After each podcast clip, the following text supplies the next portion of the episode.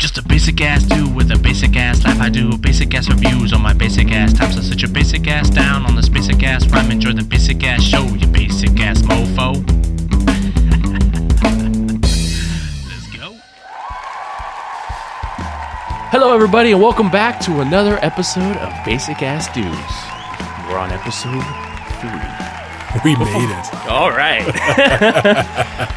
now, before we get into it, I just want to again apologize to everybody. We were supposed to release this. What was it? Last or this Monday, and uh, Yeah. we're just not rec- recording it. Um, I ended up getting an eye infection, and I've been dealing with that. Uh, I'm not 100%, but the redness went away, the puffiness went away. I can finally look at some light. Um, and like as Nolan said, I, I tried out for the Mortal Kombat. By the way, that video made me laugh so hard when I saw it. just like Kano, man. I had actually just watched that movie a couple weeks ago, so it was fresh in my mind. I was like, he's just he's just either becoming Cyclops or Kano with with this eye. And as with everything that we do, now that you mentioned it, we're gonna have to do a Mortal Kombat episode Oh, Um, absolutely. because I have a lot to say about the the new movie, um, and I'm a fan of the older ones. Um, but it's funny enough because Kano was one of my favorite characters in that particular movie. So when you said that, I was like, I'll take it. Yeah, they made Kano pretty great in the in the new one, and they Kano was fun even in the original movie. Mm-hmm. But man, they just make you want to hate him. And, and for me, I think that's a sign of a good actor too. If, if an actor can make me hate them, not only is it good writing, but it just means that you executed the job perfectly. Totally. But today, on today's episode, we're going to steer a little bit away from movies. The first two episodes we did movies, we did zombies, we did the Kevin James episode. And so on this episode, I wanted to do something that we're both passionate about, and that's video games. Um, so now we're going to take a dive into video games. And for me, I don't know about you, but I know for me, my favorite genre, one of my top favorite genres, is first person shooters. Um, and I don't know how you feel about them, but I know you do play them uh, as of Yeah. right now too. yeah, I play a lot of first person shooters, and I think really it's because it's like the most accessible pick up, put it down. You don't really need to invest a lot of your mental capacity like you do with like a Skyrim or you know something uh, something along those lines. I do really enjoy first person shooters. I like a lot of sports games and, and stuff like that too. But yeah, I always find myself gravitating back towards the shooters. Yeah, I like um, first person shooters for that. Like you can kind of that there is a competitive side of it, um, especially when I'm you know squatted up with friends. Uh, my try hard hat gets put on, and I, I tend to want to play a lot better just for the team. Um, and I do like more of the team based objective type first person shooters. Team deathmatch is fun, but I do like things that uh, have you know uh, planting a bomb, search and destroy, domination, you know capture the flag, that type of stuff. I'm I'm really into because again I like to work as a team. I like to play uh, team objective type games. Um, but I am into also. It's funny you mentioned Skyrim. So during the whole time of me having my eye issue, my PlayStation 3 was was was down, and my you know my daughter when she was around three years old, she stuck a bunch of crap in the disc um, tray, and it actually doesn't have a disc tray. You just stick the disc in and it, it grabs it. Well, there's a bunch of stuff in there. And I originally opened up the PlayStation. I took it all out. I thought I had gotten it all, and I was just hoping the laser wasn't messed up. And I put in uh, a game in there, and it wasn't reading the disc. And so I got really frustrated, really mad because again, I take care of my elect- electronics. A lot of the electronics that I still have, I've had for 10, 15, 20 years. Um, I have some surround sound DVD players that I've had since like 2000. Um, so to see my PlayStation looks like it's going to die, I'm, I, I was pretty bummed. So I ended up putting it in my my sock drawer. and said if I can find somebody who can fix it, you know, I'll pay somebody to fix it because I was always kind of worried about opening it anyway. Um, but with my eye being the way it was, I was like, man, I really want to play PlayStation 3, and I, and I knew this episode was coming, and and I was like, I, I want to be able to kind of have a refresher on some of the games that I want to discuss. So I went ahead and I pulled out my PlayStation again, and I said, you know what? In the past year and a half, I've learned how to video edit. I've learned how to mix and master. I've learned how to do all this stuff um, on the computer and with YouTube and, and Spotify and all that stuff via YouTube. So I said, you know what? I'm gonna go ahead and I'm gonna look up a YouTube video. I'm gonna figure out how to take my PlayStation apart. I'm gonna find out what the hell's going on. The the University of YouTube, man, that is I, I think it legit should be a course. I've learned to do so many things through there, like even car repairs, and I'm not uh, a car guy. I like driving, but that that's kind of where it ends. But yeah, YouTube's the best. Yeah, I did actually did a lot of work on my mom's old truck because of YouTube. I, I, I saved my mom a lot of money um, by just doing the work myself. Um, and so now I can say I'm a man's man because YouTube taught me how, that YouTube was my dad that I never had. but with that, I, so come to find out, it was a freaking paperclip. There was a paperclip sitting right on top of the laser. Um, so I got lucky, didn't scratch one of my discs, and I got lucky that it didn't break the laser. So we got it fixed up. So the past, I'd say two or three days, I've been on my PS3 kick and I've been enjoying it so much. And Skyrim is one of those games that I have, I completely created a new character and I'm just going with it and I'm having a blast. I forgot how much fun that game actually was. Um, and my kids are excited because, you know, now they have, oh, yeah, another console to play with. And I'm excited because now I'm like, cool, now I can add more to my collection. And I'm starting to hit up pawn shops and and CD exchange places and flea markets. And now I have, you know, I'm going to start looking into that, which completely opened up my love for retro gaming in general. And so now, you know, I'm looking at wanting to get a Nintendo 64 and going into all that. Uh, excuse me. WWF No Mercy was one of my favorite games growing up on the Nintendo 64. And so like I want to relive my childhood again. But uh but not to get too far off topic. We're going to do another top this time. I have a top five. You have a top five. Yeah, and, uh, something like that. I've got a, a, top bunch, and that I don't really know how to to rank them, but we'll figure that out as we go. So I'm gonna do it again as far as I did, like I did the first episode. Uh, actually, you know what? I I started the the uh, the top list on the first episode, so I'm gonna go ahead and I'm gonna pass the torch to you, and I'm gonna let you go ahead and start with your top five, and because uh, I'm curious to see again how close we are to having the same game love with first person shooters considering I think we're going to be we're going to be off on this one. You think so? I think so. I think cuz we ran in different um, console uh, generations and um, my love of gaming goes pretty far back. So maybe this will be a bit of a history lesson in in gaming cuz I'll start at the beginning in what kind of got me into games. And I mean, arguably there's the the dooms and the wolfensteins and the heretics and and all of those games that were great first person shooters that really kind of opened up the genre for people. But i would say where my i guess gaming obsession really took off was a game called counter strike and um, i started playing this game with friends. It was a you know one of the first online games that i was that i was playing as well. Um, you can get super competitive with this game. And it was all kind of part of the uh, Half Life world. So, you know, everything was kind of modded at that point, and I really did start on PC. Uh, I, you know, I had a Super Nintendo that was the first console uh, I was allowed to own. I got one for Christmas, but then it was PC that I really kind of took off with at that point. And Counter Strike was the game. There was just something about, you know, one team against another you die, you wait until the game is over or until the match is over until you respawn again. Um, the different loadouts that you buy at the beginning of the game, it's not. You could pick up weapons as you were out, but there wasn't, you know, weapons in, in big columns spinning around waiting for you to pick up, you know, a BFG or or something along those lines. It was actually a fairly realistic shooter, and I played a lot of Counter Strike for a lot of years. Really got out of uh, um, off of the Counter Strike train periodically I'll reinstall it. I'm just absolute crap at that game now. Can you aim um, down sight with that game? Is yep, that, you can aim down sight on that game. Okay. Um, a lot of the mechanics were there that even more modern games kind of lacked on.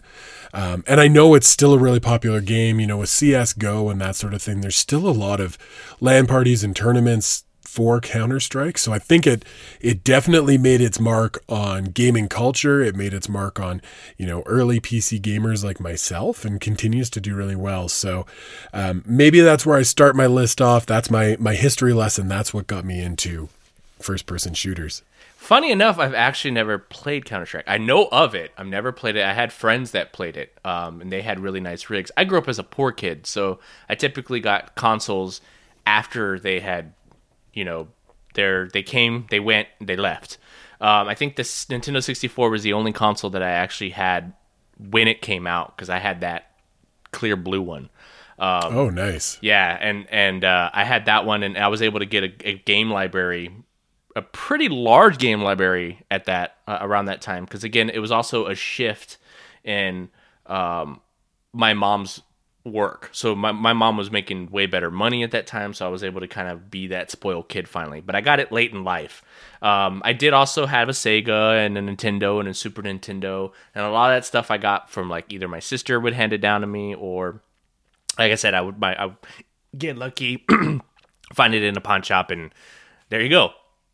Um, but CS:GO was one that always got by me, and I never got to play it. I, funny enough, I watch people stream it sometimes just to watch it, just to see what it's like. And Well, the reason good why, players are a lot of fun to watch. yeah, and the reason why I asked was because f- from what I remember, I don't ever remember seeing people aim down sight unless they were looking with the sniper rifle.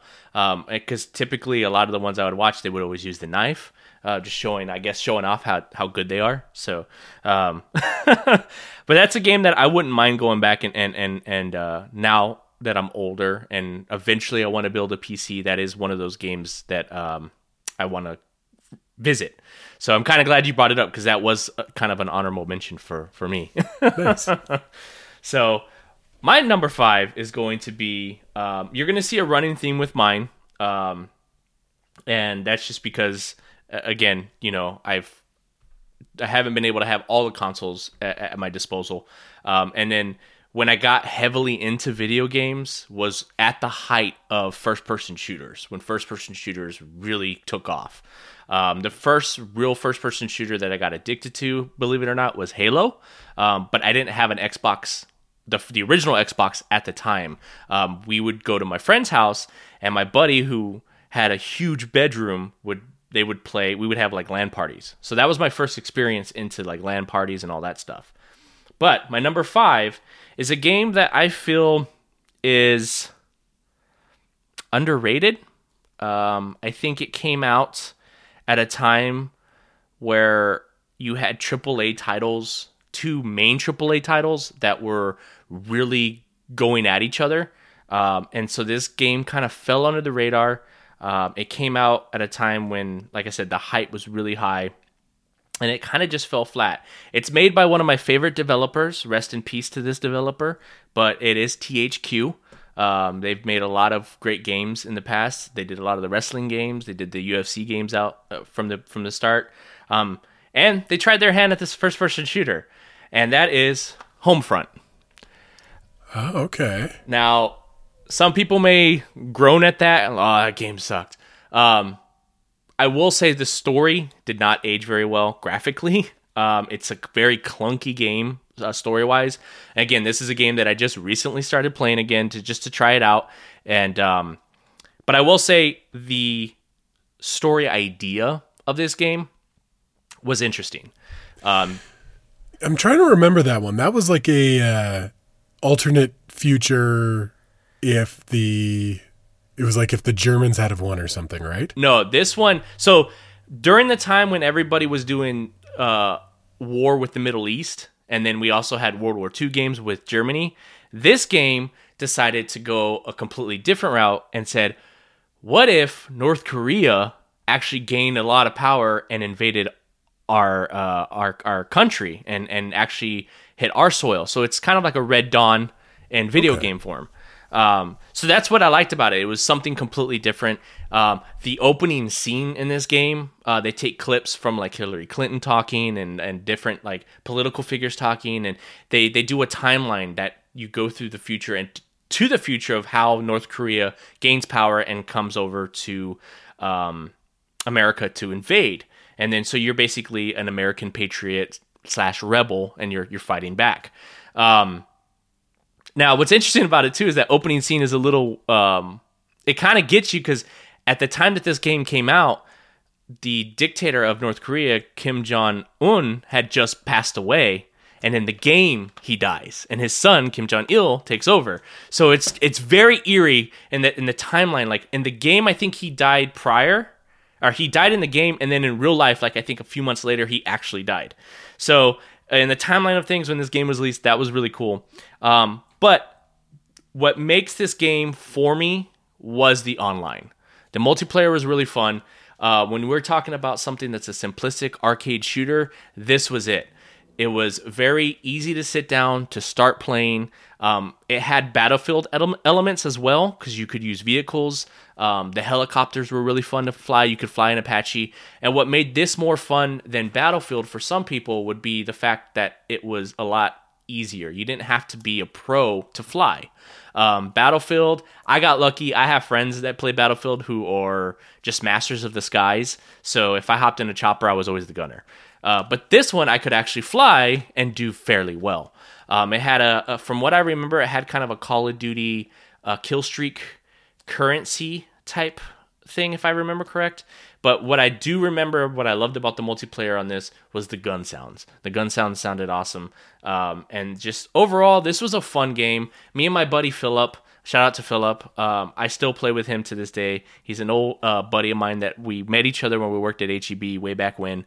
And, uh, you know, he was one of my my squad members in pretty much every first person shooter I've ever played. But me and him have very fond memories of that game. And he's one of the only people that I still know on a personal level that to this day we'll be like, man, I want to play some Homefront online because you can't play it. The server is completely shut down. THQ is no more, and as soon as THQ was no more, uh, pretty much all THQ online stuff is gone, and so we lost Homefront.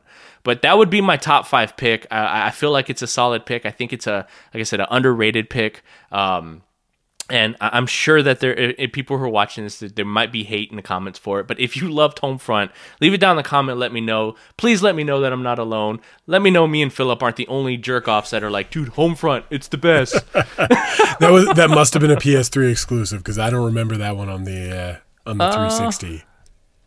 It might have been. I know I they came out with cover, the second one. Yeah, they yeah. came out with the second one that didn't do well at all. Um, and that one you might want to check your Xbox store because I know on PS4 the second Homefront game is on there uh, to to play. I think it's on the PlayStation Now, and I know Xbox does that whole like uh, you know bunch, they throw a bunch of games on there that you can play if you pay yeah. like a monthly fee. It, it might be on there, but I'm not sure if it was an exclusive. I should have looked into that before the episode, but I didn't do it either. Although I, I've only got two exclusives on mine, but oh okay. Um, I guess as we're taking this this bit of a uh, a video game history journey. So Nintendo is one of those companies that they're known for family friendly. They're known for, you know, um, cutesy Mario Kart type games and that sort of thing. And and don't get me wrong, I love Nintendo going re- way back to the early days and even now with the Switch. Um, but there was always a couple surprises and. I think with the N64, one of the first big surprises was GoldenEye. But GoldenEye isn't actually my pick for this one, although I had a ton of fun with that one. We're going a couple years later, running on the same um, same mechanics. Perfect Dark. I knew you were gonna say it. I knew it. I knew it. I was waiting for it. I was on. I love this game. That it was, game was, it was so way badass. ahead of its time. Yeah. And I remember one of the big things about getting that game was you needed to buy the expansion slot to put into the N64 because it just took up way too much uh, too much memory in order to run the game. But it ran buttery smooth. It looked great. There was a lot of familiarity there with you know, playing through GoldenEye and spending a lot of hours on that game, where it was pretty easy to jump into this one. But now you're um, you're a female hero. There's aliens. It's a the sci-fi tie-in. Um, Elvis the alien, who's absolutely hilarious in this one, um, and then the multiplayer was absolutely incredible.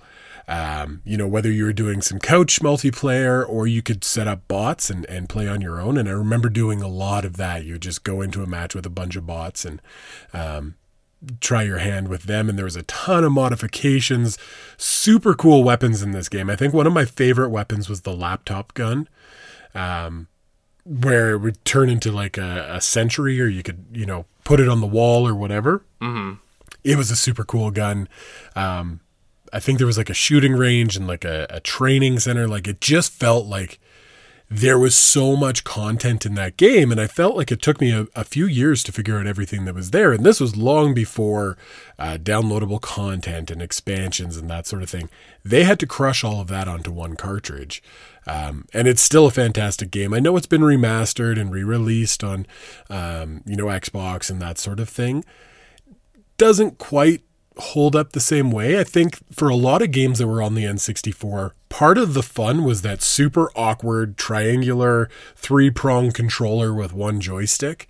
Um, you know, Nintendo's done some crazy things over the years with their peripherals and their controllers and um, how you interact with the game. But for some reason, they always feel like a unique experience where, you know, nowadays with PlayStation and Xbox, they found the perfect controller for both of them and they've just kind of made little alterations. But it no longer feels like, oh, this is a brand new controller experience. And probably for the best because going back now and trying to use an N64 controller, I would just be an utter mess with that thing. I wouldn't know if I hold it over here or if I hold it over here. well, that's uh, the thing try- about Nintendo, man, and especially with the 64, like they they definitely they put a lot of effort into that console and uh, even with like a lot of the accessories and i think that they set the bar for what we re- eventually got with playstation and and um, xbox even with like the, the dreamcast you know it was Yeah. ahead of its time I, nintendo it's i still have a, a, a love in my heart for nintendo and always will uh, because they, they were always pushing that envelope um, i mean even with the 64 the rumble pack you know Yeah, but the, the Rumble Pack was great. It's it's so hard to imagine now, and for anybody who never, or maybe wasn't even born during those days, because now it's just a given. Your your your uh, c- controller gives you that haptic feedback. Um, but back in the olden days, with the that N64, that slot on the back, you had to put in your Rumble Pack. It took like 12 batteries, and they were gone Yep. in an hour. and then you have Um, memory cards and uh, all that stuff man all of those things, man. That like that just takes me back. But yeah, being able to put in the expansion pack and and play Perfect Dark, and that one was a little bit late um, in that generation. Like I think it was ninety nine or two thousand when it came out. Um, so really, you're kind of towards the tail end of of N sixty four. Uh, PlayStation 2 is coming out. The original Xbox was on its way. So you get this really great kind of late entry to to that generation, which just kind of made it feel great from when the, the console began to when the console finished because you always had great games to play. Where nowadays, when a console is about to go out the window, you're kind of delayed and waiting for the next console in order to get the better games and the newer games. So, um, yeah, I, I miss those days quite a bit. I miss the N64, and I think some of that nostalgia that you have with Homefront. I remember playing, you know, GoldenEye and Perfect Dark with some buddies. You know, we would get together, order pizza, you know, have some Slurpees, tons of candy, and just you know junk out while we played that game for yelling at your buddy stop screen looking Yeah. Yeah, or they come over and play on your con- on your console, and then they're smashing your controller because Yeah. they're angry. It's like, dude, stop. it, it, it the the days of of of of couch play Yeah, is is is long gone and it, and it's funny because I've thought about that it's like man I'd love to have a game room and I'd love for my kids to have a game room for them to play and kind of almost recreate that the best I can with the new generation stuff but it's one of the reasons why I want to go out and find an old N64 and because again that was another console ahead of its time I had four inputs so four Yeah. people could play on one console and then there was a, a pack that you could have, I think, to make it eight. Yep, yep. And then I don't know about you, but I know uh, back in the day, we're, everybody that I knew that had the 64, we all had the third party, what we would call the Big Bertha controller that nobody ever wanted to play. It wasn't a licensed Nintendo, uh, you know, 64 controller. It was this big, bulky ass, con- and, and also for the GameCube, they had them too. We would always call them Big Berthas, but uh. But yeah, man, I miss those for sure, and I'm glad that you brought it up because I don't have any N64 games in my in my list. Um, but GoldenEye and Perfect Dark were two games that I have fond memories of. Going to a friend's house, um, my buddy Jerry, we would pretty much all live at his house. There'd be like ten of us at his house uh, uh, during the summer, and that was what we played a lot of. We played a lot of, of those games, Mario Party, you know, Mario Kart. The 64 and the GameCube got a lot of play uh, when when I was younger in my middle school days. but um, Anything that more you wanted to say about about, about that pick or? No, I could probably go on all day about the N64 and that generation, how much that meant to me, but uh, that'll be for another episode. Oh yeah, definitely, and especially because I'm I'm I'm I'm actively looking for a 64, and I want to get a few games that I remember that I played a lot. Um, there's definitely going to be some hype on my end too, wanting to talk about it. So there's definitely a, an N64 exclusive episode for sure. I still have mine. Actually, my dad uh, keeps it in their their travel trailer, and so anytime we're out camping, he has it hooked up. But Nice. if I ever needed it back for an episode, I could definitely do that. Badass. Well, my next pick is uh we're what on four. Uh my next pick is a game again. My top my, my five and four are games that are I feel they're underrated.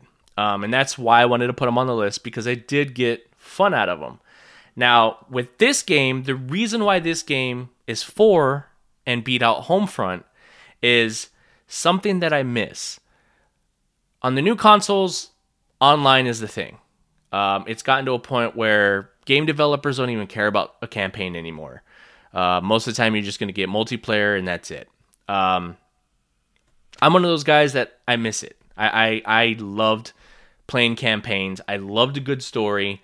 Um, I've always been fascinated with the military uh, and just war in, in general, um, whether it be realistic or fantasy. Um, so, with that being said, this was one of those games that they delve into real stories of real soldiers, uh, real uh, units, and they recreated those stories in a video game form. So this game became my f- fourth pick because of the story, and that is Medal of Honor. Now this is the uh, limited edition one, so it actually came with Frontline, um, which was another game that I played way back when, and that game I think set a lot of awesome tiers for the cinematics and storytelling. You know, when you're on D Day and is basically playing Saving Private Ryan in video game form. um, so I was excited to get that too when I bought this limited edition one. Uh, but this one, man, it's it's great. Like I said, it's it, it takes place in the Middle East. Um, you, it's called it's like Call of Duty in a sense because you do take on different um, platoons and you have different story arcs going on while you're playing. So you switch in between uh, different operators uh, throughout the game.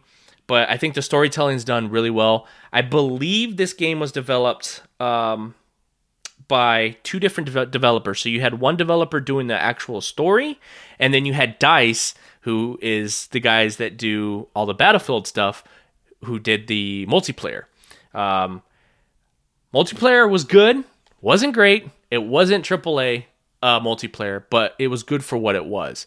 I had a lot of fun with it. One of my favorite things about the multiplayer, both on multiplayer and single player mode, was um, the knifing in this game was hilarious, and it was it was really funny in the single player mode. So if you run up on somebody and you you uh, melee attack them, you can keep stabbing them as they fall to the ground. So you just like go with them all the way down. And I've my wife thinks I'm psychotic because I was again this is another game that I played uh, over the weekend, and I was just running around. I forgot about that feature, and I was like, "Oh, check this out, babe!" And I was just running around stabbing, you know, the Taliban left and right, just all the way down to the ground. And my wife was like, "Are you losing your mind?" I'm like, "It's, it's, uh, yeah, you don't get it." You need to find a clip of that and put that right here while uh, while you're telling us about it because I think that'd be a lot of fun. yeah, definitely.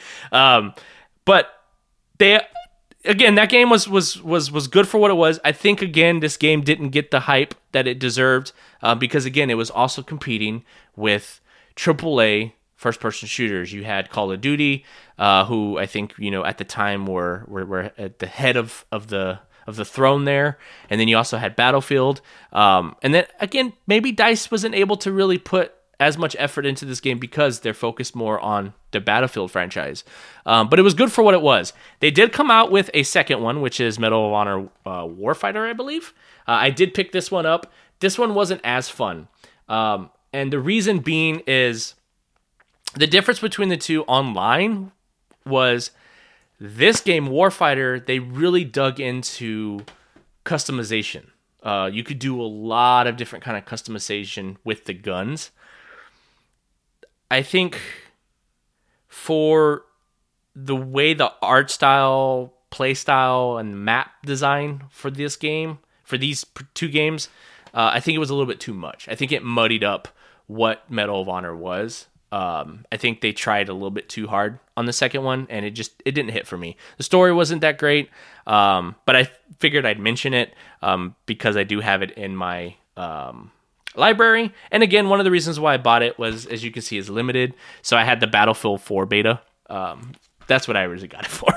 It's crazy to think Battlefield 4 was a PlayStation 3 playing the beta at the same time as games like Medal of Honor ex- exist because Battlefield 4 I think still continues to exist in one way shape or form on two generations later. Yep. Uh, that game and Hardline, both of those games, uh, which are both Battlefield games, were PS3 games and then ported over to PS4. Um, Crazy. Yeah, so they they got I think they got a longer lifespan uh, than the other uh, PS3 Battlefield games. Um, I don't think Call of Duty did that, did they? Uh, they've done all the remastered versions now. Um, But I mean, as far as like a game coming out on PS3 simultaneously coming out on the PS4, I don't think that uh, was Ghost like that. Maybe. could have been. I didn't play that one. Yeah, I didn't either. I I heard. didn't, I didn't play a lot of Medal of Honor either. I, I was familiar with Medal of Honor, and it, you're right. It always did feel like, you know, the third or fourth rung on, on the ladder compared to Call of Duty and Battlefield, who still continue to dominate that space. But I did have a Medal of Honor game on my PSP, and that game was a ton of fun. I did end up playing that one quite a bit, and, and you know, for a first person shooter on a handheld, graphically, that console always was way ahead. And it's funny because it was competing with the 3DS, and I had one of those as well, um, where graphically that was, you know, donkey turds in comparison, but obviously more popular and it had the Mario games and that sort of thing. But yeah, you reminded me when you brought up Medal of Honor, I was like, oh yeah, I did have a game for the PSP, and that was a lot of fun. Well, I always look at it like that franchise is the stepchild, like that the Yeah. stepchild that nobody wants, the redheaded stepchild that gets kicked around, and then it has like that one friend that's just like, I like you. Um, and, and I feel like because there, there's a cult following um, for for that franchise for sure. Um, Yeah. I'd like to see it come next gen. Um, will we probably get one? No. Um, I, I. I think what sold the Medal of Honor on the PS3, I think what helped push it was the fact that they were kind of still riding Frontlines. Like they were they were just running on fume. They're like, we did Frontline. It was a great game. You loved it. And here's our modern take. Um, and so I, I think that's where a lot of that hype kind of came from. Uh, but again, it, it, it, at the end of the day, it's a DICE product. The gun sounds are amazing. Um, the mechanics are really good. The graphics were a little iffy um, compared when you compared it to like something like BF3 or um, even like Call of Duty Modern Warfare. Like um, the graphics, eh, it, it, it, it, like I said, it seems like a, a, the redheaded stepchild. Um, but overall, I think it was fun. It had its time. It had its its you know a few months that I played it before the server started to die. Um, but if you're looking for a really good story, a fun story, um, I definitely suggest picking that one up and, and trying if you haven't yet, because the, the story uh, I, I feel was was pretty solid. Well, I guess we're on to, to number three, and I'm just kind of going through these sequentially, so this works out well. um, the next one moves us into the modern era, the the console era. Um, you know, kind of putting putting a lot of stuff in the past and really moving into what what we consider now to be next gen. But um, a little company you probably heard of them called Microsoft decided that it was a good idea to get into the market and start competing with Sony, who already had the very successful PlayStation. Uh, and they came out and they launched the Xbox. And what better way to launch a console than with Halo? This amazing space first person shooter adventure. We're introduced to Master Chief, we're introduced to uh, the Warthog, all of these really cool things, all these elements in a in a first person shooter that we'd never really experienced before, and it's the way to kick off the Xbox. And I remember I didn't get an Xbox right out of the gate, but um, our video store, shout out to Video Kingdom, they haven't been there for like 20 years now, um, but they would rent consoles. So my buddy Brian and I We're gonna get lucky and get the owner to be like, yeah, yeah, shout out. That's amazing. uh, I used to love that video store. God, I spent so much time there, but that's probably for another episode. We should talk about video stores and the feeling that they gave us. Yeah, definitely. anyway, so uh, my buddy Brian and I went down there on a Friday night. We picked up an Xbox. We got home, set it up, and that Duke controller, that first controller, and you were talking about the Big Bertha, that thing was a monstrosity. Um, but I think that was part of the charm of it. And just trying to figure out two joysticks at the same time, trying to figure out what button did what. They had those little black and white buttons at the top. Um, I can't remember. I think there was like grenades. It was before the days of the shoulder buttons. You had the triggers, but not the shoulder buttons. Oh, that's right. It only had yeah. just left and right, right? Yeah, Oh, that, yeah. that's crazy. So they did abandon the Duke controller later on, um, and there was an Xbox smaller controller, but I think the Duke was always one of those ones that was like a cult favorite. Um, but yeah, Halo Especially was for one our of little those, hands at the time. Yeah, exactly. Halo was one of those games though that just launched a franchise. It continues to be hugely successful. I don't think the first game was actually the best game, but it was the best at the time ready to launch the next one. And I, I, I don't know if two or three was my favorite. Probably three because I spent a lot of time, whether it was online or LAN parties, playing that Yeah. game with buddies. And oh my agree. god, so much fun playing that game. Um, and then I've already got got the new one pre-installed. It's ready to go for when the game launches in December. I'm just waiting for it. Um, Fucking nerd. right? soon as it came up on Xbox Game Pass, it was like pre-install pre-install Halo. I was like, hell yeah, I'm in for that. Uh, so it's So you'll get it to like what right at midnight then, right? Yeah, as soon as it comes out, I'm really excited. There'll probably be beta trials because I've done the same thing for Back 4 Blood, and I'm just waiting for that till next month. Um, Nice. I'm I'm loving Game Pass. I was down on it when it first started. Wait, Back 4 Blood. That's the zombie one, right? Yeah. Dude, yeah, I played the beta on PS4. Uh, dude, that that gave me Left 4 Dead vibes like crazy, just like Oh, on another level. Like all holy of the shit! guns. So that'll probably be a contender for my favorite first person shooter game of, of all time. But uh, for now, um, yeah, Halo, big shout out to Halo. And really for what it started and what it's continued to do. And um, I guess as an honorable mention, because it really goes hand in hand with this, I'm obsessed with a game right now that just came out of beta mode called Splitgate. It's available on PC and console and all of that. And this is the game where if you took Halo, and Portal and married them together, that's what this game is, and it is absolutely fantastic. And it's it's got me probably longing for Halo multiplayer more than anything ever before because it's just done so well. Uh, but that's an honorable mention along with Halo. So uh, yeah, that's my number three. Halo. I'm glad you mentioned Halo because Halo is one of those games that, um, like I said, it was kind of my introduction into me becoming a quote unquote gamer.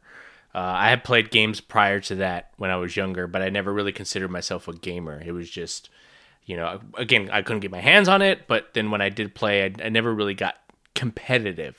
Halo ignited that competitiveness in me. Um, and you know, again, the LAN parties was was was where it was fun. Ordering pizza, having soda, spending all night, see the sun creeping up, and you're like, oh man, we got to go to sleep. You know, so I, I definitely.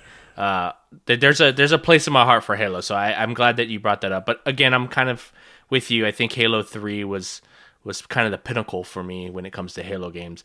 But it also shows that you know every console that is successful, they have to have a flagship game.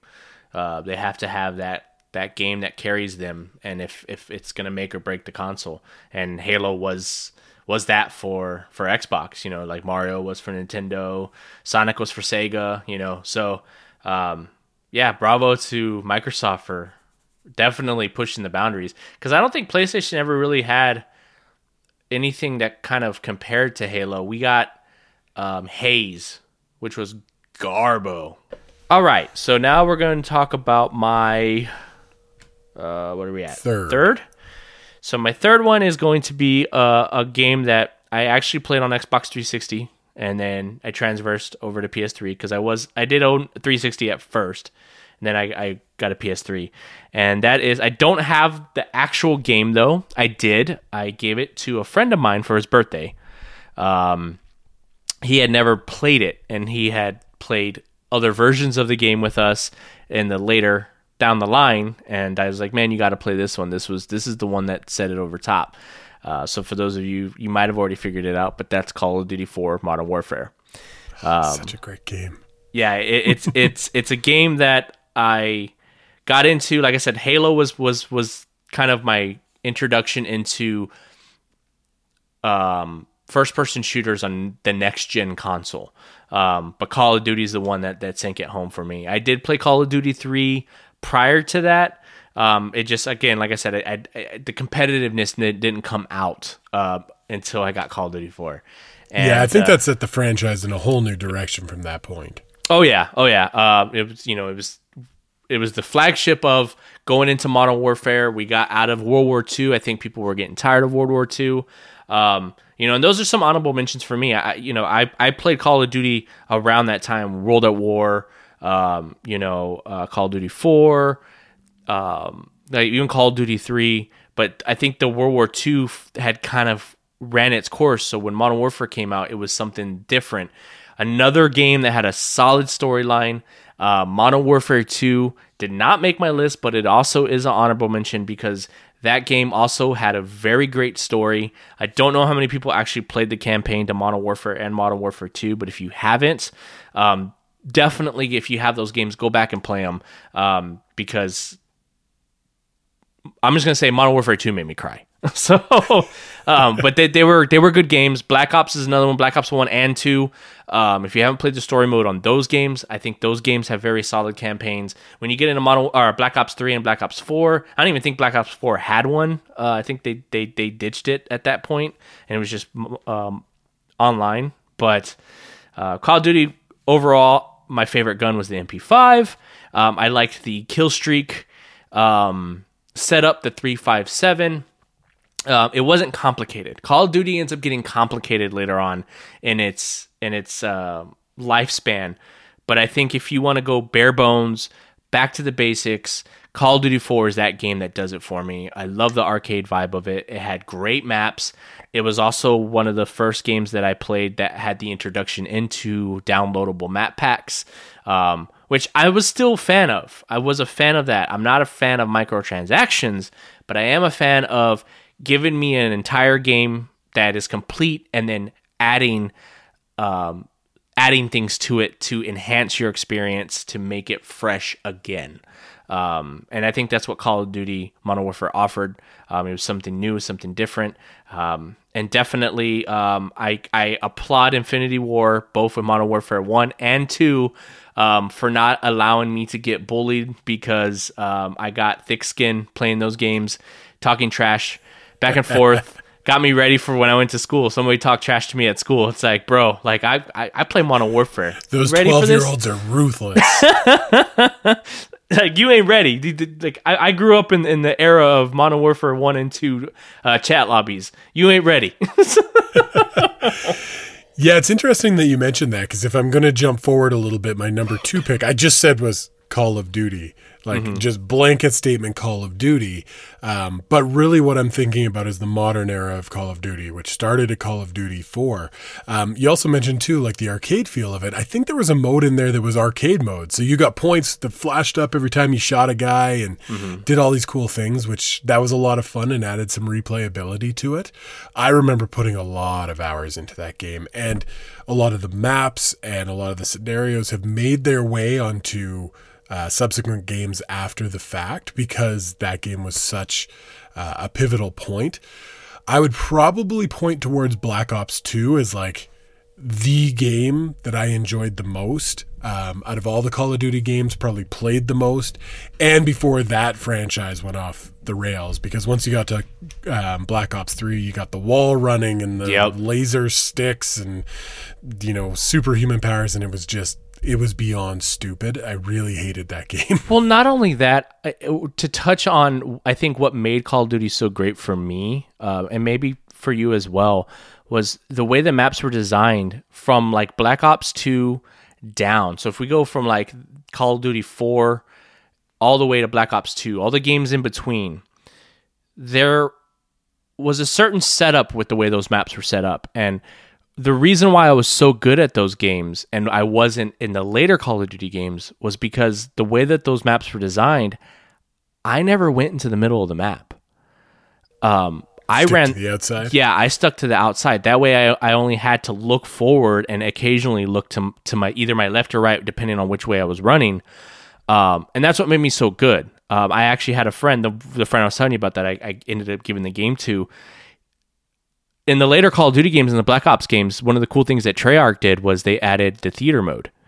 Um, so people were able to go back and kind of look at gameplay, and my buddy would go back and watch his gameplay, and then he would he would move over to my character and he would watch me play. And that was one of the things that he pointed out. He would he noticed that, hey man, you know, you tend to either go right or left, but I've never seen you ever go down the middle unless we're playing domination.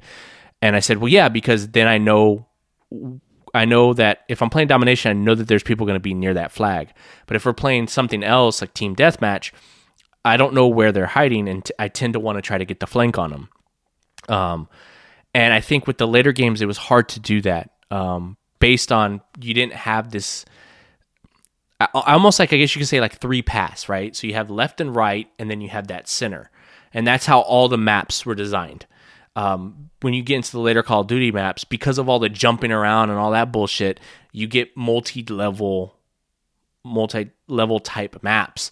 Um, and so me having to not only look in front of me, but then look to my left, to my right, behind me, and then having to also keep an eye on the little assholes that are jumping up in the in the air. Uh, it made the game very difficult for me. And and and I think you also had you know so not only are you having to look at more stuff, but then the the time to kill got dropped. So you get dropped a lot quicker, which is okay because I'm used to playing in hardcore anyway. Um, but when you have TTK low, and then you're also having multiple areas that you're having to look for, um, and then you have windows and shit that they're hiding in.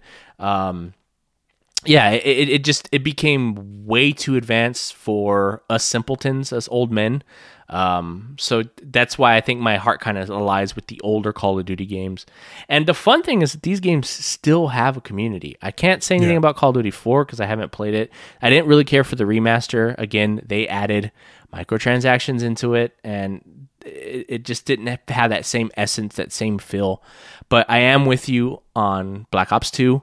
Uh, if you go back and play that game, there are still people playing that game, and I was actually playing it yesterday, and that game still holds up. Black Ops Two is pretty solid, man. That Nice. online, it's still very fun to play.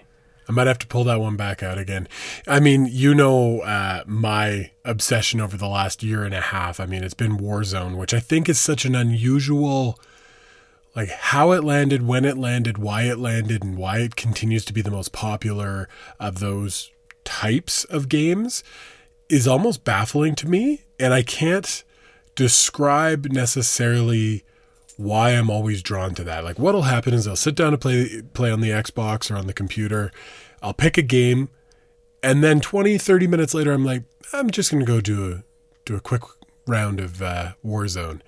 And then you get stuck in there. I think at the early part of the the pandemic and lockdowns and all of that stuff, I had buddies who were playing that game and they were all on PlayStation 4, so it was also I don't want to say it's my first experience with crossplay, but it was probably the best experience with crossplay.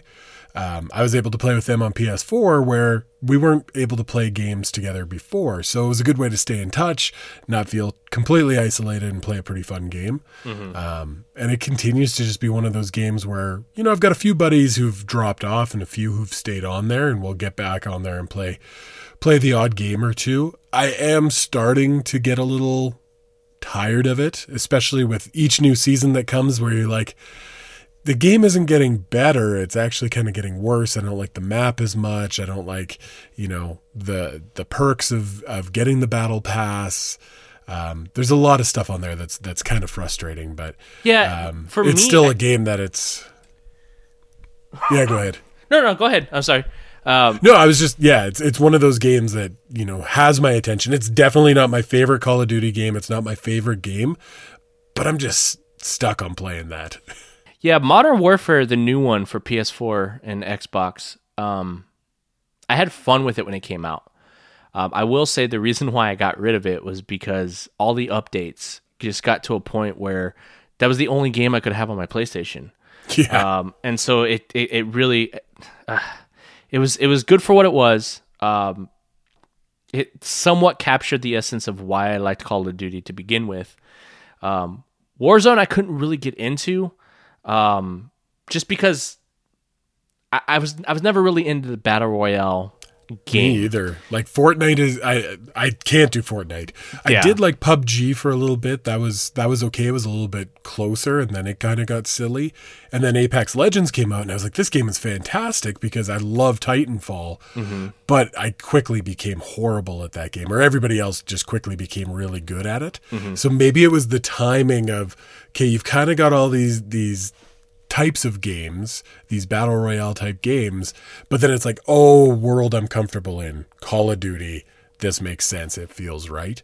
Um, and I think it's probably next to Fortnite the most popular Battlefield or um, a battle royale type game. Yeah, and see, when I think battle royale, like the the one thing that I do like about battle royales is the the size of the map. Yeah. Um, now that's going to make sense here in a little bit when we get into my top two. Um, I do enjoy big maps. Um, what I don't enjoy is I just have, I, I like big maps and I cannot lie in my head. well, I like big maps. And I cannot lie, but I also want a, a, a full community. I don't like when it, you know, and I, I know that they have the whole, you know, the circle closes, which helps for when you know you have less people. Uh, but I don't like spending all my time trying to get get prepared, and then I get shot, and then it's over. I, I don't, I don't, I don't like. Yeah, I don't like that that side of of it. Um, Plunder was fun. Um, yes, that's ha- that's the mode I gravitate towards the most. yeah, I used to play Plunder. That one was fun because it's it's based on who can get the most cash and and you know you do the bounties and stuff like that. That's really fun. Um, but an honorable mention that I, I thought about when you were talking about that. One of the reasons why I didn't really care for that game, but there is an older game that I care for, um, was Mag. I don't know if you ever played Mag, but Mag was a game. You got some had- unusual call outs on this one.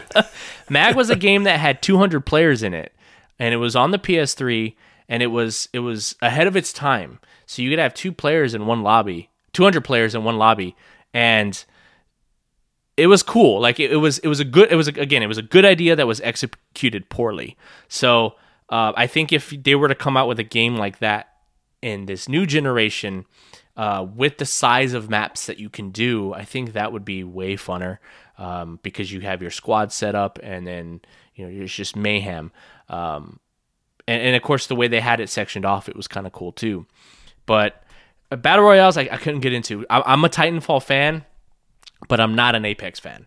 Um, Yeah. I, I I have friends that have tried to talk me into Apex, and I just I can't do it. It's I, I, get frustrated with the game. Same with Fortnite. I don't like Fortnite. The only reason why the Call of Duty one even was on my radar because, like you said, it's Call of Duty at the end of the day, but also it's it's something that I'm familiar with, and I don't have to build shit. Um, yeah. you know, Yeah, that building mechanic in Fortnite is it really caught me off because I didn't know what I was getting into with that game. And I was trying to get like the mechanics of shooting and whatnot down in there. But then I started seeing people like building up forts and stuff. I was like, what is that? Then you're like, oh, Fortnite. Okay, maybe that makes more sense. And then I was like, I can't handle both those dynamics because I'm going to get shot one way or the other. I'd rather do it not building uh, a Sims house and, and just trying to find some weapons. So. yeah, I like Sims. I like shooters. I don't want them together. yeah, no, definitely not. It's way more fun to like build a house, take it away, let them drop in a hole and die. right? or like I might I, have just shown a very dark side. on The Sims, what I like used to like to do was I'd get them in the pool and then I take the ladders Yeah. away. Just Yeah. swim. Good. Clearly, we both had a very dark experience with The Sims. I didn't know that there was even missions to accomplish in that game. I was just like, build a house and watch the kind of destruction that we can have. Yeah, my my I would build a house and see how quickly I can make a baby. Like, that's that, that was my Just was like my real life. Yeah. well, you might as well move into your second choice because I kind of jumped in there with my Call of Duty blanket statement. no worries. So my number two and my number one are going to be fairly close to each other. Um, and my number two, I picked it for my number two because again, great story. Um, this one took a different approach story wise. So all the other ones that I've I, I've put on my list come from a more s- serious, you know, um, war's not fun. Um, you know, you gotta take it seriously. These are true stories, uh, and you get you know you get submerged in this realness, right? This game is a little more on the comedy side. It's a little more dare I say, Full Metal Jacket kind of vibe. Um, and I guess because it's in the same timeline, but um, because metal, some people may not think that movie's funny. I think it's hilarious, but uh, without further ado, my number two pick is going to be Battlefield Bad Company Two. Um, and I picked this one because again, this is another. This was my introduction to Battlefield. Um, I know they had a Bad Company 1. I played it at a friend's house, but I never actually owned it. Bad Company 2 was the first one that I bought. This was my introduction to Bad Battlefield. This was my introduction into the world of sniping. Um, I never was a sniper. Most um, first person shooters that I play, I typically am the SMG guy. Um, I like to have a SMG because I like to run and gun. Um, every now and then I'll pick a rifle if I can find one that I like, but for the most part, I like something that I can run and gun with. Uh, I don't really like using uh, red dots or scopes or anything like that. I'm iron sights, suppressor. If I can get dead silence on my feet, uh, that's that's what I'm running. Hardcore. Yeah, I'm running to where you don't hear me, you don't see me, and before you can see me, I'm I'm on your ass. Um, so Battlefield Bad Company 2 was my introduction into sniping, and what I really liked about it was they had the bullet drop mechanic. Um, and so I would play uh, Rush, and the way Rush works is you have uh, two objectives that you have to blow up, kind of like Search and Destroy.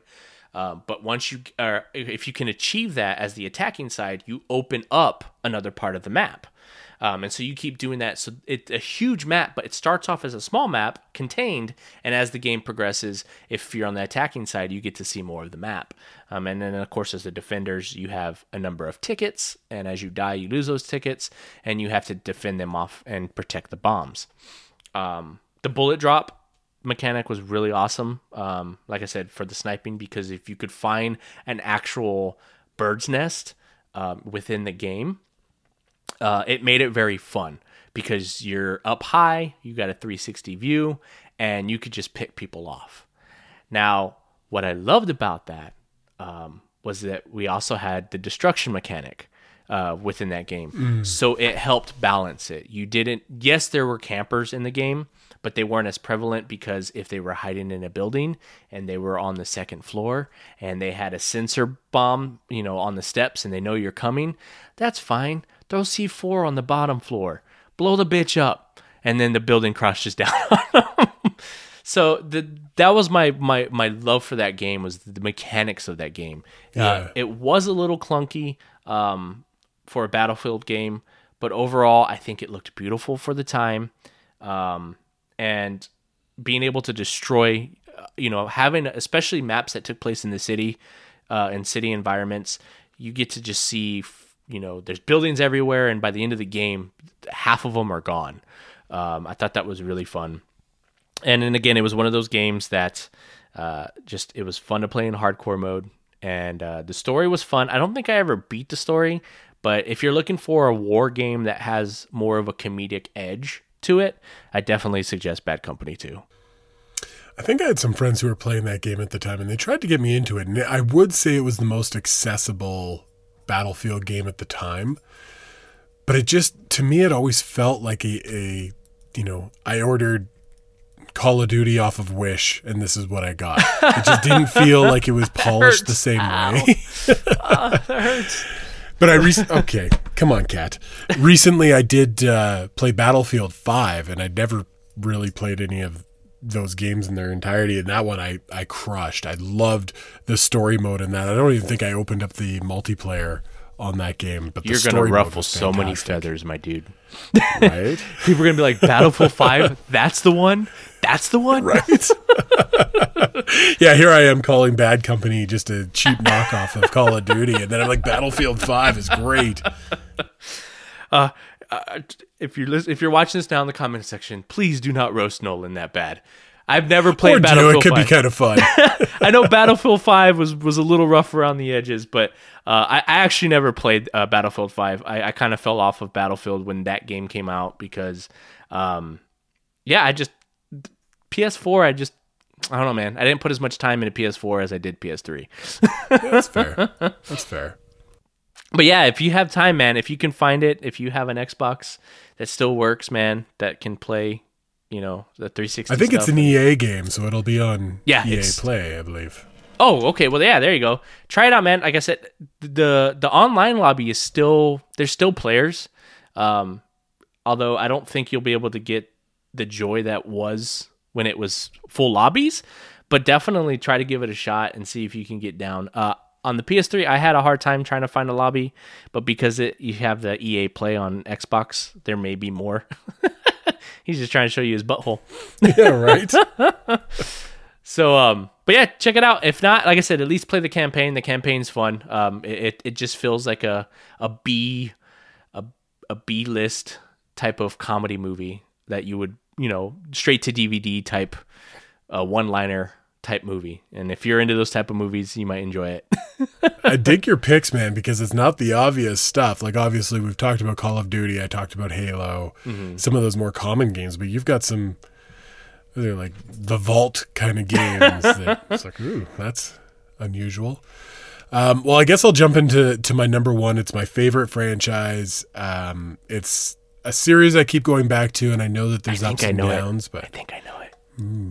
I think I know Um, this this one really kind of took my love and it, it, i guess it will be controversial we always have a controversial segment on our show because it's not a first person it's a third person shooter. Oh, okay. Well, then never mind. I don't know.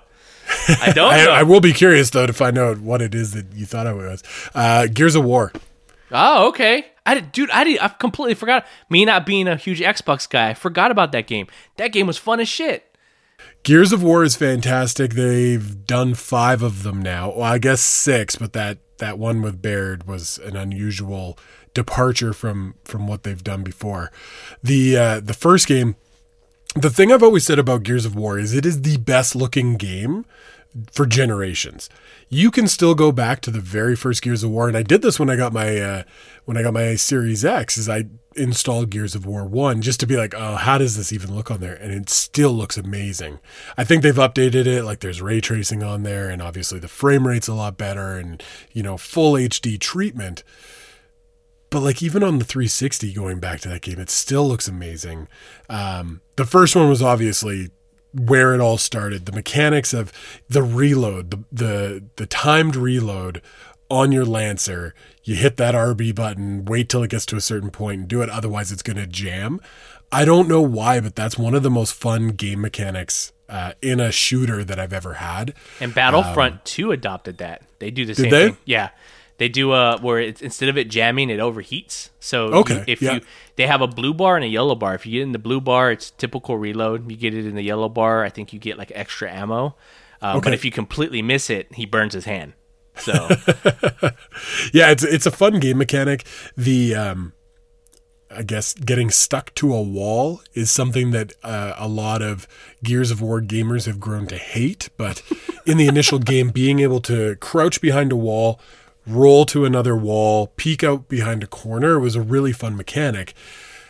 Over the years, because you know you're so used to wanting to play a faster paced game, you're holding A to you know keep running. Well, then you get stuck to a wall and you're in the middle of a battle, and then you're getting shot at because you can't get off the damn wall. And there's been a lot of fun moments playing Gears of War where it's like I'm stuck to the wall, I can't get out of here. Um, did they ever loved- fine did they ever fine tune that later on in the the later games? I would say it's probably gotten worse. Like they Oh, just wow. they know that it's a mechanic in the game that it, it works as it's intended, but Mm-hmm. players play that game maybe not as intended, and that's why it why it happens. More frustrating in multiplayer than it is in single player mode because Okay. you know your reaction time in multiplayer that could really screw it up. But great online play for this game. Um, the second game was probably my favorite story arc uh, for all the Gears of War games. The third game is what we probably probably played the most. Like there was um, was it the third or fourth where they introduced the horde mode? I think it was on the third one because that was an Xbox 360 title and we played that quite a bit. So Horde mode was introduced on the third one and that really kind of changed things because, you know, now you're working together playing against, you know, hordes of locust for 50 rounds. And I, I remember a lot of nights just trying to get to, to 50. Um, and then in four, I think they fine tuned it quite well, but then they had a card system in there. And when you talk about microtransactions, a lot of that was happening. You had to collect scrap in order to convert it, and then you would buy cards, and it got to be kind of annoying, but it still was a fun play. The blueprint fifth- to kill a franchise, man. The fifth Gears of War, I would say, is probably probably my least favorite in the franchise. I played through the the the main story. They try and go off and do a bit of a um, open world mission, but it's really still quite linear. It's not as open world as they think it is, and it's actually quite frustrating.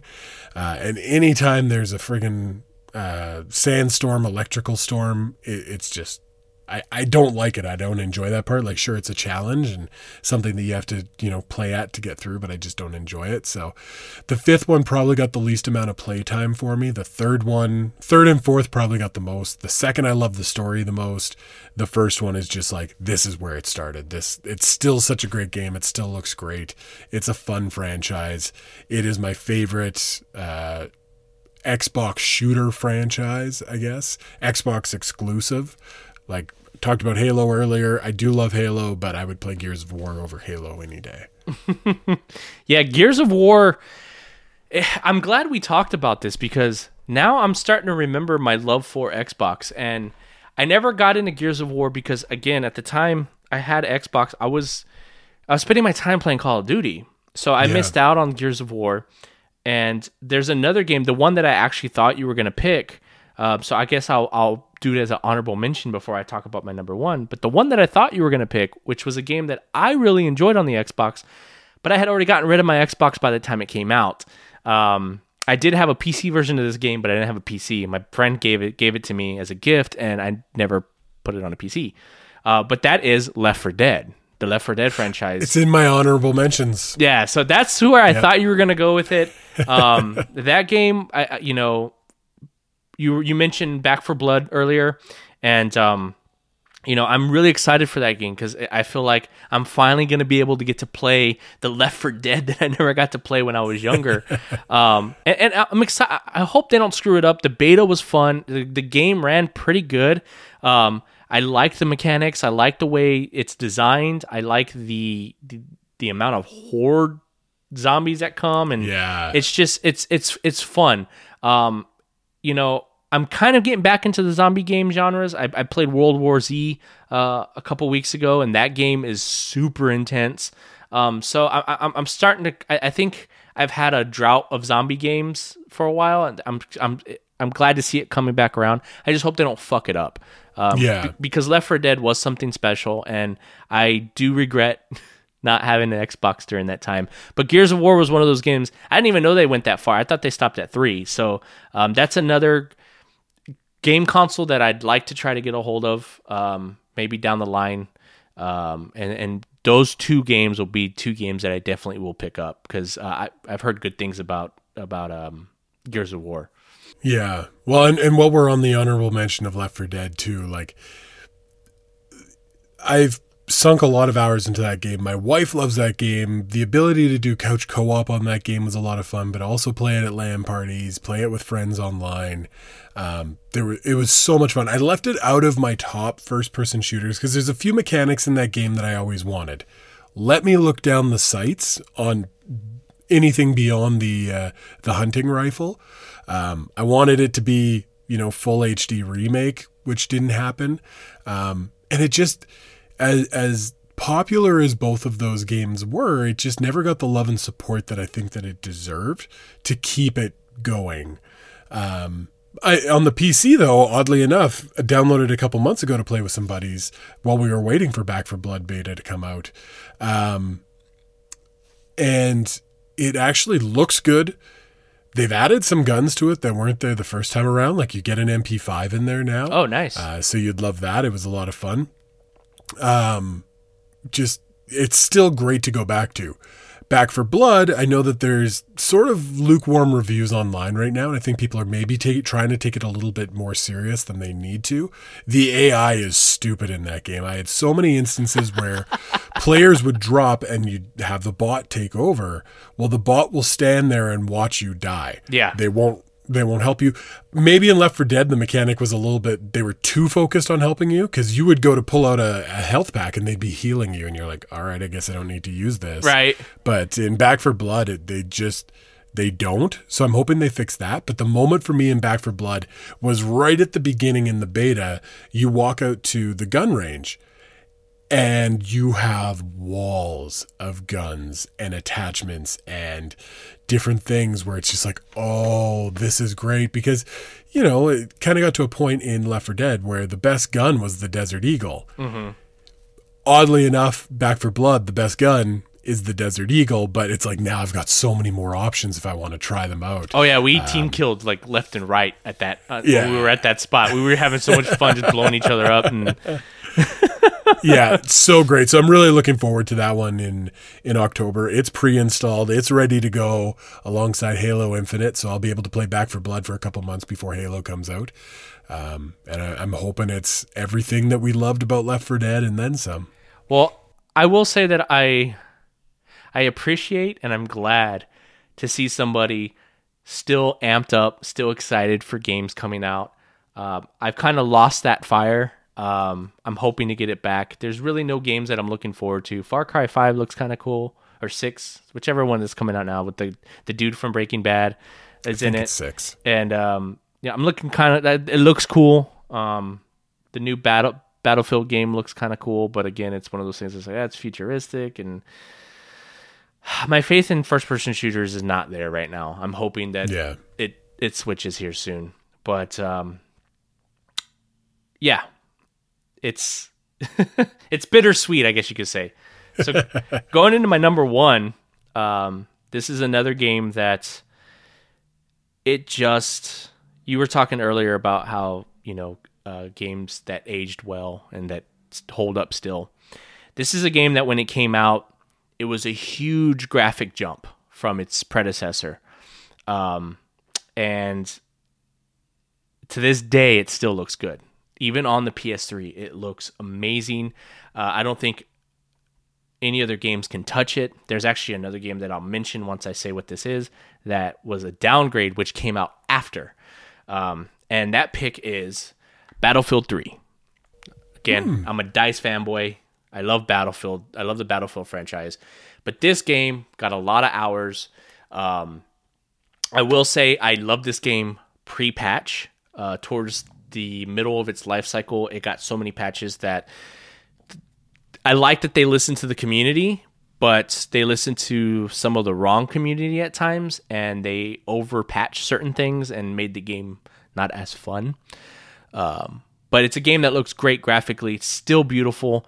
Um, again, this is a game that I had a squad that I played with, so that's probably why my opinion on this game is so strong. I never really had to go in with randos. I'm um, sure if I went in with randos, it would be frustrating. Uh, but typically, I had people to play with. We were objective based. We had our call outs. We took the game very seriously when we played. Um, and and that's an experience that you just you can't make up, you can't recreate. It's either you have it or you don't. Um, and so I was fortunate enough to have a group of friends that took the game seriously. We, um, you know, we had our own different kind of call outs. So there was no sneaking up on us. We, we had, you know, and, and that came from Call of Duty 4, you know, um, some of the Call of Duty 4 guys might remember Grandma's House and they know exactly what I'm talking about. I don't know if the Xbox guys called it Grandma's House, but on PlayStation, we called it Grandma's House. And I think it was on the map Overgrown. There's a house right in the middle of the map and uh, there's an attic up there, and so anybody called grandma's house, that's they knew what it was. but uh, Battlefield was kind of the same way. So we had our call outs, we had our guys that had their designated um, uh, positions. We had guys that were tankers. We had guys that were Apache flyers. We had guys that were in the jets. Um, and then we had our ground guys. Typically, I was a ground guy. Um, the only time I really drove was if I was driving the little buggies. Um, and this is one of those games that really brought in that theatric vibe. Um, if you had a surround sound and you were really into the game, like one of the, I have two main highlights of this game that I'll share with you real quick. And one of them was I was in the buggy and I had my buddy Aubrey and Jeremy in the buggy with me. And we're driving and we're trying to get to one of the flags. And as we're driving, we drive down into this little valley And as we're going through the valley, we see explosions start coming up.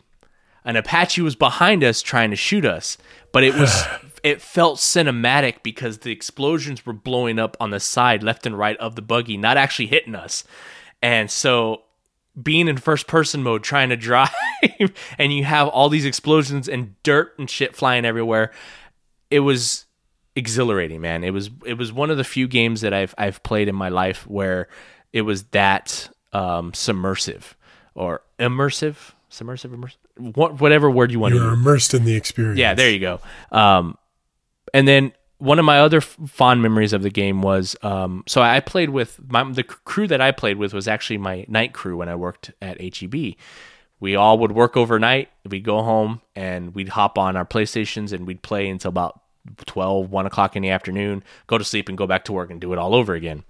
Well, one of the things was we we had so many people playing at one point that we would literally have like three or four squads full of people that we knew. So like half of our team were was us, and we're all communicating. So it was very hard to beat us, um, and it got to a point where we would stomp the other team so bad that we would push them into their spawn. So we would control everything, and we literally would just sit there and wait for them to come out of their spawn. And um, one of my fond memories is my buddy Aubrey was trying to learn how to fly. Um, so when we did really well, he would take the time to say, "Okay, I don't really have to do much. I can focus on practicing my flying skills so I can get better at it." Um, because my buddy Philip, he was he was the master of the skies. He controlled the skies and kept people from having to do flybys. Um, well, one day we're in tanks. Me and my buddy Jeremy in our tank, and Jeremy's friends are in, in the other tank, and we're posted up on the hill. So their base is on the downside of the hill. They have to come up the hill to come up to where we're at. So we have the high ground. So we're posted up. We have two tanks left and right, caddy corner from each other, basically crossing in X's, right? So we're he's shooting. Though if you're on the right side, you're shooting towards the left. Our right tank, our left tank shooting towards the right. Um, and then we have Philip, who's in the chopper, and he has a gunner, and he literally flies down into the middle between both tanks. So you have your tanks like this, you have the chopper just kind of hovering, and he can see higher than the, the tanks. So he's flying just low enough to where he can't get targeted by uh, anti air missiles. And he's firing, you just see rockets flying. And it's it was so cinematic and so well orchestrated that it was one of my most fondest memories of playing that game because we just had it on lock when people were rage quitting. But the highlight of this entire thing is because we had people who weren't even in our squads uh, that were communicating, but they got what we were doing. So they started posting up with Jeeps, and you see people posting up on the ridge line. Snipers are shooting down. These people have it's like shooting fish in a barrel. So we're we just have it on lock. But the funniest part was that the other team had waited. They were waiting for their choppers and their tanks to um, redeploy, and they came at us heavy. They just all came at once. And so we're just sitting there shooting, boom, boom, boom, boom, boom, hitting them, exploding everything. We do a call out to Aubrey, like, "Hey, man, we need you now because now they're they're coming, they're bringing everything they can. We we need you to come in." And basically, carpet carpet bomb the place, right? He's like, "All right, buddy, I'm on my way." He starts flying over. We end up destroying him completely. Um, so by the time he gets there, there's nothing to fight. but the funniest part about it was he had the jet that like hovers. So all you see is you see him come into frame and he's like, All right, I'm here. What do we got? And he starts hovering down really slowly. And we're like, Dude, we killed everyone. And he's like, All right, I'll see y'all later. He hovers back up there and then flies off. Best part of the game for me ever. It was a super huge highlight for me. Um, but yeah, I have a lot of fond memories of that game. They eventually went the Call of Duty route later in, in its its life cycle, towards the end of its life cycle, and they did smaller maps. Um, so I did, I got lucky and I got into a room uh, yesterday. Actually, I was playing, and it was on the bigger maps. What had pulled me away from this game was um, towards the end of that life cycle when you were playing the smaller maps. That's all people wanted to play. So think Call of Duty map with Battlefield skin and Battlefield play mechanics. Uh, it was interesting, but you know, if I wanted to play a Call of Duty style map, I'll play Call of Duty. Uh, I like Battlefield for its big maps, its vehicles, um, for the epic moments like I just shared with you. The, that's that that was the the cherry on top for me. and that's why it's my number one. I love that. I love how it might not even be the game itself, but it's that experience, you know, seeing something awesome or funny or whatever that really makes you think fondly of that experience, that game. So those are great picks, man. Those were all, you know, very diverse and, and different. And I think we covered a wide gamut of stuff. Did you still have any honorable mentions that you want to sneak in there? Yeah. So what I want to do for for the for the honorable mentions, I'm gonna do a quick rapid fire real quick, um, and then I will let you kind of close out the show with your final statements. Um, but I wanted to kind of just cover this because I was looking at my game collection, and the majority of my games are first person or third person shooters. Um, I do plan on doing a uh, adding more to my PS3 collection now that my PS3 is up and running, and I've noticed that the game prices have come down. I definitely want to do uh, more to add to the collection, and eventually maybe have an episode where we kind of go over the collection and I kind of highlight more games, and, and we can kind of t- talk about those as well. But for right now, I'm gonna rapid fire and I'm just going to show some games. Uh, there's some in here that we've already mentioned, uh, but I'm going to kind of just say why I like them and, and what really you know I enjoyed about them. And the majority of these uh, the, off the top are going to be uh, you know Modern Warfare 2, Black Ops 2, Black Ops 1. Um, and of course, you know what I loved about this. I also have I don't have the case for it, but uh, Call of Duty World at World at War. Um, this game, what set this game apart from the other Call of Duties was that this had a gore factor. Um, so being able to blow off limbs uh, was very fun for me, and I I enjoyed that. This is a jump back into World War II, um, so it was kind of a breath of fresh air because again they went through those life cycles. World War II got old, then we go to Modern Warfare, got old. Let's jump back into World War II. Um, so this game dropped at a good time. This is also the introduction to the original zombies uh, for Call of Duty, um, and that was when I actually played zombies. I, I, I, played zombies pretty actively on the original Call of Duty World at War. Um, Treyarch, of course, kept that going with the Black Ops Black Ops franchise. Um, these are the only two Black Ops games that I like.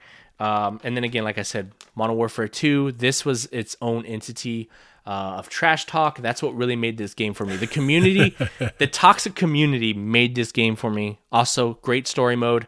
Um, and then, of course, this game allowed me to troll. Um, so just to put that out there, I was that guy that had RPGs, the noob tube, and Danger Close on. Come at me, bro. My next honorable mentions are going to be uh, I have three more uh, that I want to uh, share with you, and that is one that I think people probably would have had on their list. Uh, maybe not this particular one. It might have been the the one before this, but I'm pretty sure this is is uh, if you're watching, this might have been on your list, and you might be upset that we didn't mention it. But that is Killzone Three. Um, mm. This game was fun as hell. Another game that has aged beautifully.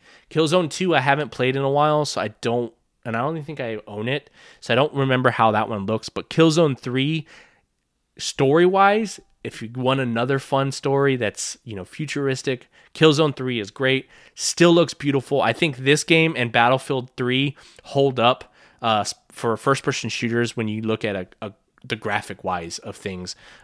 Um, and then again, solid story. Multiplayer was fun. Added some really cool mechanics. It was also, um, you know, one of the first games that I remember where it had like actual classes. So your class defined your playstyle. Um, and then we have another one that I think people. I put this on here because it was a PlayStation exclusive. Um, so I think my my PlayStation my PlayStation fanboy alumni would would appreciate this game, and that is Resistance Two. I don't have Resistance One. I did have it. I don't know what happened to it, but both Resistance One and Two, I think, are honorable mentions. These games were fun for for what they were. I think they were great looking games. They had fun story, and again, if you're into the futuristic type stuff, alien stuff, I think that game is is is a must have. Um, and my last honorable mention is a game that you mentioned a, a third person shooter in in in this uh, FPS uh, episode. So I have a third person shooter myself, and um, this game was a game that I had fun on the PS2, and I was glad that they made another one uh, for the PS3, and it was one that I had fun with the online. Now, my only issue with this was the story mode had weird camera effects that kind of got old after a while, but that is Max Payne 3. oh, yeah, I saw that on my shelf today. I was like, maybe I should bring that one up. Yeah, this game was cool. Uh, had a great story, but I don't know if you remember the story at all. But it had these weird like camera, like fuzzy, like aesthetics that would come in and out, and it was just Some Michael Bay type yeah, like camera flashes. it was just it, it it was cool in the beginning, but then as you're trying to play through the game, it, it would come up at weird times, and you're just like, all right, man, like I'm trying to focus on what the hell I'm doing, and you know, but this game, the franchise in general had bullet time, which was fun as shit. Um, you know, I think this was maybe Red Dead got their idea for bullet time from Max Payne. I don't know, but this is definitely a game that if I don't even know if the online servers were around, but if you got the chance to play this online, um, it was one of those games that was fun. It was frustrating as hell because this game didn't have, um, you didn't have a decent player. You were either really good at this or really bad at it. Um, because it there was a learning curve, um, and so there was I never ran into people who were mediocre. Um, there was always at least one or two people that owned the lobby when you were in it. Uh, it's kind of a drawback, but at the same time, once you're able to get the the gist of how the game works, uh, how the mechanics work, um, yeah, man, it was it was a good time. The map design was pretty interesting as well on that game. So, yeah, I don't know if I spent a lot of time online on that one. I think I I mostly stuck to the to the main story arc in there, and then probably retired it. I think I had that for the 360. So I didn't even play it on the Xbox One, which came out not too long after that. And now that I'm two generations later, I saw it on my shelf. I'm like, oh, maybe you might be able have to get pull that one lucky. Back out. A lot of third world countries tend to get these games at this time, start playing. So you might be able to find a lobby. Um, that's, They're getting Xbox 360 and watching the finale of The Sopranos at the same time. right. Their their minds are still being blown by Lost. I only had one more honorable mention that I didn't mention as we were going through, and that was a game called Black. I don't know if you ever played that game. Um, it felt really different at the time. It was a it was on Xbox. I actually went to look for the game case because I had that one, and I think what I did I had that and I had um, Oddworld Stranger's Wrath. Those were like my two Xbox games that I absolutely loved. I think I sold them as a package deal. But Black is available if you've got EA Play. You can download it. You can still play it today. Oh, nice. I love that game because the guns looked and felt awesome. I always kind of judge shooters by how the handguns feel. Yeah. And the feedback from that, the sound of that, the look of that, the animations were really crisp. The game doesn't necessarily hold up nowadays. It's a little bit clunky. Um, but back then, man, that was a fun game. And uh, I have been intending to, to download it again on, on EA just to to get that feeling back. But that was a game that I really really enjoyed at the time. It didn't become one of my favorites, Mm-hmm. uh, but it was certainly one of my favorites on the console. Um, you know, And did you say was was it get- Xbox exclusive or was it? Uh, is it I don't both? know if it was an Xbox exclusive. That's what I was playing it on. Uh, I might have to look into that because I've never heard of it. It's a sweet game. the only black game I remember is Twisted Metal Black. Ah, yeah, also a, fun game. Yeah, man. Well, that was fun, man. Like I, I definitely liked that we had. I, f- I figured we were gonna have similar first person shooter tastes, and it we The more kinda- episodes, the further we get apart on. right, learning a lot about each other, But at least it wasn't like I hate first person shooters. Let's not do this. right? But yeah, the like. I'm gonna have to check out that game, and and of course, your list that you mentioned makes me want to try to find a 360 for cheap and and and get. I mean, granted, I won't be able to enjoy the uh, The online play. the online, you know, edits when it was at its height. But I do remember, I, I do remember playing them at the time, so that will still help. But you know, story mode wise, I, I'm I'm one of those guys. I love campaigns, which is funny that I'm a first person shooter fan because I really do uh, prefer a really solid campaign. Um, but I don't play platformers that much. Let's go figure. yeah. You think I'm like I love I love you know a good story, but I've never really played an Uncharted. I've I've never really played like those type of games. Um, I've seen I've watched people play like Metal Gear Solid. I watched my friends play those games. Never really actually played them. So I can't play that because I always turn to run and gun as soon as I can, and, and it doesn't go well. yeah, the stealth is not. Nope, can't do it. All right, well, that wraps up our top five list of FPSs. So if you And only an hour and a half in, so Right. great work. with all the technical difficulties and everything, uh, you know, it is what it is. But if you've made it this far and um, you know you've watched both our lists, how close were we were to to your top five? Do you have a different top five? Um, I'd love to see what what everybody has. Are my honorable mentions? Are Nolan's honorable mentions on your top five? Or is there a game that we completely forgot to mention? Um, and if any of you guys put Brink in your top five, I might have to block you. that was a game that was a great concept and it fell flat on its ass. Um, I'm, I'm almost mad that I bought that game and I don't have that game in my library because I did buy it and I got rid of it right away. So, uh, without further ado, we're going to now switch over gears to our featured band. And I'm Excited about this one. these guys are awesome. These guys are also are being uh, interviewed and featured on every podcast I love is dead with your boy September Nolan. 10th, you can get the interview. awesome. I'm looking forward to that one. Um, also you're you- you're having disconnected souls released this week correct?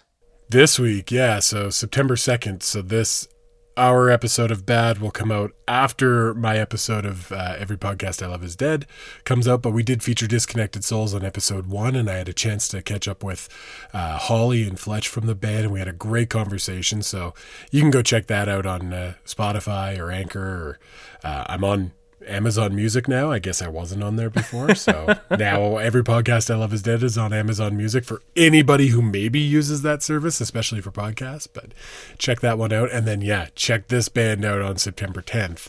Yeah. Um, it's going to be awesome. yeah i'm i'm glad you were able to get an interview with disconnected souls um, i still talk to them you know via instagram through my cognitive discourse uh, instagram and they've, they've been an amazing band to to work and be alongside with and, and i'm glad to to be able to feature them not only on, on here but to know that they were able to do an interview with you and it went well i'm excited for that episode and i'm same thing with casket robbery which is our band that we're featuring in this episode they've been amazing uh, to talk to this band i'm super inspired by because these guys and girl um, are very in the community. Um, they are. We were talking before the show. They are entrepreneurs on another level when it comes to uh, the way they approach things outside of their music. Um, they're very friendly with their fans. They stream a lot on Facebook. So uh, if you like their music, definitely add them on Facebook. We'll have all the links down in the description, but add them on there. Uh, I pop in all the time when they do live streams. And a lot of times it's just them just hanging out, talking to the fans. And, uh, you know, they really kind of give you guys a backstage look at the music, the band, everything. And and I really enjoy these guys. Um, and I know you love their their newest single that came out. Uh, they had a new song that came out August thirteenth. Um, and when it premiered, they were they we got to see it way before it premiered. Um, so we were excited about that, and uh, we told them, okay, we'll hold off and we'll wait and we'll put you in a later episode so we can premiere that on our show. So thank you to Casket Robbery for being amazing, um, giving me everything that we needed to make sure that we are able to feature you guys properly. And without further ado, I want to read their bio real quick, and then uh, we'll go into their track. Now, I need to also look at what track they sent me. They are, Is it The Hidden, The Hideous? uh, I think that's the one they sent me, right? Yeah, That's the new one, Yeah, yeah. the hidden and the hideous. So that's the song that we'll be playing after this bio here. I had tried to get all my, my, my, my research set up and ready to go so it would be flawless, and I still fucked it up, but oh well. Um, so, about casket robbery. Emerging from the darkness and most uh, desolate areas of the Midwest, Casket Robbery creates its own signature style of death metal by infusing horror and occult themes. The trademark huge riffs are unstoppable grooves created by the unrelenting brutality cat brutality and catchy, eerie sound that only Casket Robbery is known for. Death metal with a wink. Casket Robbery's intense high energy shows how quickly surfaced a diehard follow has quickly surfaced and has gained a diehard following. They continue to show a relentless work ethic and a dedication to their fan base. Now that is true. we've we've seen it. Um, after the release of their debut album, Casket Robbery has toured the United States continuously, hitting large festivals like Full Terror Assault and the Milwaukee Summerfest. Casket Robbery has shared the stage with Cannibal Corpse, Jungle Rot, uh, Illumination, I think is what I can't even pronounce that name, and more. uh, your unrelent, unrelenting nightmare has just begun. Now they classify themselves as a death metal band, and I think they are very close to a blend of Chimaira and Arch Enemy, but Wages of Sin Arch Enemy. Like when when Arch Enemy was badass. um, and the band members are Troy Powell, uh, who plays guitar, Brian Bykowski. Sorry if I messed that up, Mr. Bassman, but you just play bass. I know how it feels. Uh, Megan Oveld on vocals and Corey Schneider on guitar. And they're a band from Madison, Wisconsin. So without further ado, here's Casket Robbery.